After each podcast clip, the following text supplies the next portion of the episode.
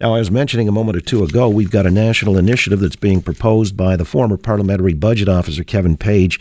He's talking about a national pharmacare program, but if Canadians want one, their taxes are going to have to go up. Let's see how uh, Kevin Page plays this all out for us. Uh, Kevin, it's good to have you on the Oakley Show. Good afternoon. Great to be with you, John.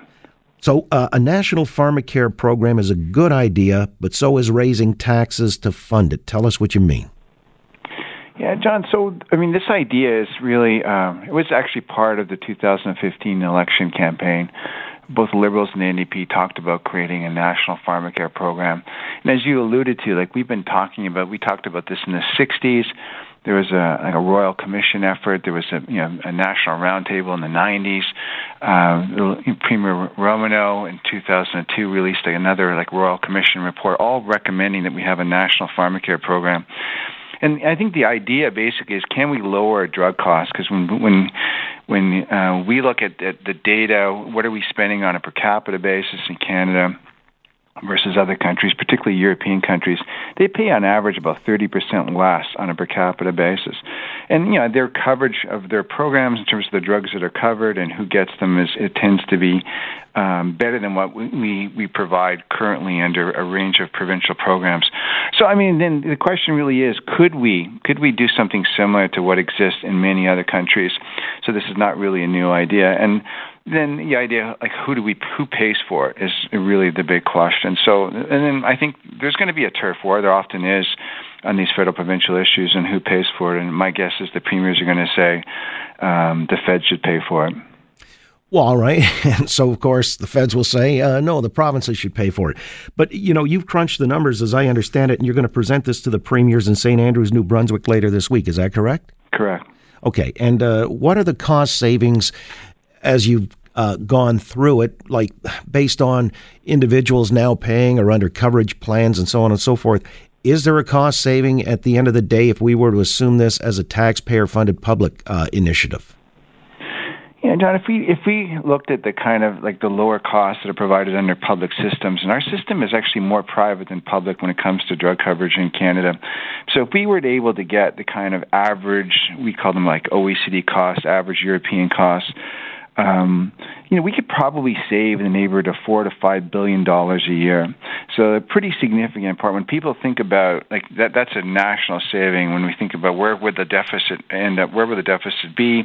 Well, you know, we're waiting on Premier Premier Ford's first update, but it could be in that that very range. We could literally um, that would be like a savings to the wallet of, of Canadians. On the other hand, like we have a private sector system that would have to be transformed into a public sector system, and there's a whole range of issues that go with it. And I was listening to your your previous segment, and you're talking about uh, how President Eisenhower uh, planned D-Day. We would need um, maybe not quite that kind of effort, but it would be. There's a reason why we haven't been able to pull this off in in past decades, and I think it would come to a, a level of cooperation and planning. And again, who pays the bill? All right, but and there so are significant savings. Okay, if there are significant savings, then it stands to reason that uh, the obvious would be a federal program, since you've got all these moving parts provincially and territorially. So, how would you fund that if you're saying taxes would need to be raised? What would be, say, the point of least resistance? Because everybody puts up the hue and the cry when taxes go up. I think it would be. Um, I, think if it, it was a federal only system, and as you alluded to, John, there's different options, but the feds were to take this on. Right now, the federal government's sitting on a deficit for this fiscal year, probably just under twenty billion dollars. It would be it would be more than doubling the deficit. So, um, you know, and we are a two trillion dollar economy. That's like one percentage of GDP. It would be like two percentage points of GDP, the kind of deficit, which would be a pretty big deficit for an economy with an unemployment rate less than six percent. So again, how would you fund that that that you know that increase? on the federal side. My guess is that they would have to look at taxes and would probably look at the GST they have a little bit of fiscal room when we look at these things for the long term. It'd be at least a couple of points on the GST. So we were, you know, Prime Minister Harper brought the GST down, the goods and service tax from seven to five percent. We probably would have to raise it. Now, having said that, the provinces are also spending a lot of money in healthcare. Like in the province of Ontario, it's in the neighborhood of four billion dollars a year on drug programs. It's one of the fastest growing programs in in um, you know in the Ontario budget. So for them you know, the, if the feds took this on, that would be like a four billion dollar savings for the province of Ontario, which would go a long ways in terms of eliminating the deficit pressure right now. So it's complicated. It's maybe it's not it's not D-Day, but it, it is complicated. Kevin Page is with us, founding president and CEO of the Institute for Public Finance of Public Finance and Democracy at the University of Ottawa. On this matter, then, of uh, a national pharmacare program. So what you're saying is uh, we would socialize the costs for individual care, correct? Correct. And actually, it sounds like, well, why haven't we already done that yet? It's amazing. If you were to lay out all the countries, uh, all the developed countries in the world, and you'd say, like, almost most of them have very large public sector. Um, or they've already socialized their drugs. We're like there's not that many. There's very few. Really, only the United States and Switzerland have have, uh, have smaller public sector components, and they pay even higher costs. So it's one of those areas where um, public sectors seem to have proven that through bulk buying uh, and through aggressive bulk, aggressive buying, more use of generics, that they've really driven down the cost. So in Canada, we spend roughly maybe in the neighborhood of $1,100 per person. That's average over for Canadians drug costs per year. You know, the OECD average is probably about 700. If we go to the UK, it's probably in the nature of $600 per, per person on a Canadian dollar basis. Countries like New Zealand, it's like $500 per person.